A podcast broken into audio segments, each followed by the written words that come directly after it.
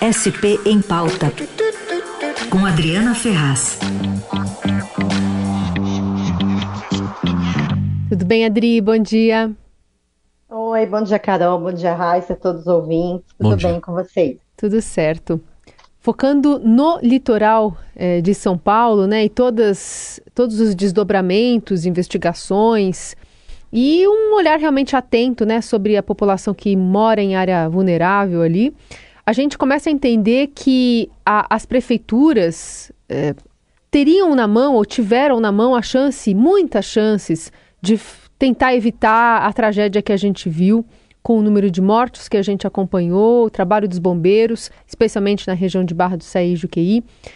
Porque é, aprovar a, planos de, diretores que é, beneficiem a especulação imobiliária e não a região onde essas prefeituras atuam é uma forma de omissão, né?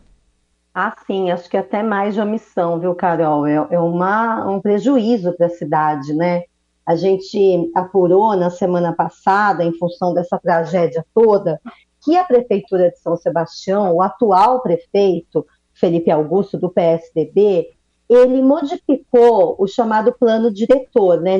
Acho que muita gente não sabe o que é isso, mas o plano diretor é um conjunto de regras urbanísticas, ou seja, regras que definem como é que uma cidade deve se desenvolver, onde que pode ter construção, onde não pode, qual o tamanho dessa construção, né? quais as áreas que devem ser protegidas. É o plano diretor. São Sebastião, então, aprovou um novo plano diretor no ano de 2021, bem no meio da pandemia, né? quando as pessoas não estavam voltadas muito para esses debates. A cidade de São Paulo, inclusive, adiou a sua revisão do plano diretor por causa da pandemia são Paulo só vai fazer isso agora esse ano.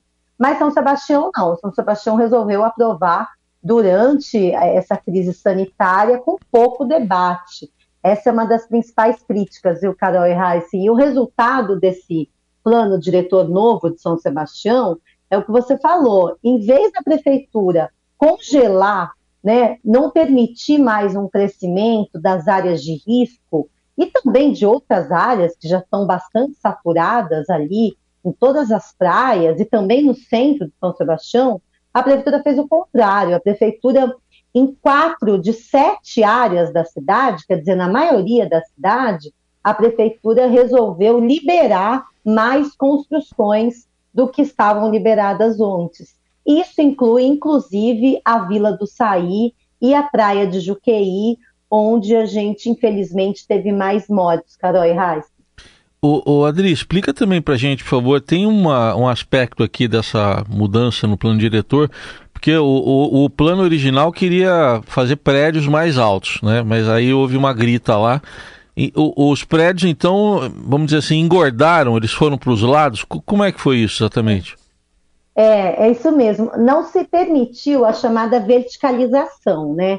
que a gente sempre escuta falar disso, ah, vai liberar prédio enorme no lugar onde tem praia, como lá em Camboriú, né, lá no, no sul do país, em Santa Catarina, onde acontece isso, né, aqueles prédios gigantes faz até sombra na praia. Não, isso não foi cogitado. Os prédios ali em São Sebastião, eles ainda têm uma altura máxima de 9 metros, o que significa na, praia, na prática prédio de três andares. Isso foi mantido, prédio de três andares. Mas qual foi o truque ali? Então, é, não se pode construir prédios acima dessa altura, porém, você pode usar uma porção maior do terreno.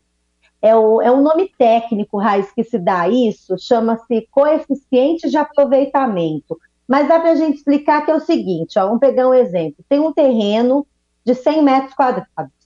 O coeficiente de aproveitamento, essa regra do terreno, quando ela é a básica, você só pode construir os tais 100 metros quadrados. Quer dizer, você não pode aumentar a construção de acordo com o tamanho do lote. Porém, nessa nova lei, eles multiplicaram em vários aspectos, chegando até a três. Então, por exemplo, você tem o mesmo terreno de 100 metros quadrados, você multiplica vezes três, você pode construir 300 metros quadrados e não 100 como era antes. Só que você não pode construir para cima, você não pode fazer um prédio alto, mas você pode fazer um prédio mais horizontal, aqueles prédios que a gente vê que tem os três andares, mas tem mais áreas para o lado. Então, por isso que os urbanistas falam que a cidade não deixou verticalizar, mas deixou engordar né, os prédios. E, e o, mais, é, o mais grave ali de tudo ainda, segundo esses urbanistas que nós conversamos, não é nem o tamanho da altura do prédio, a gente às vezes se fixa muito nisso, né? Mas é o quanto do terreno vai ser aproveitado, vai ser concretado. Lá em São Sebastião, a gente viu a necessidade que a cidade tem de deixar a água escoar, né? A água precisa ir embora, não só para evitar esses deslizamentos, né? Mas para evitar alagamentos mesmo no centro da cidade, onde as ruas são todas impermeabilizadas.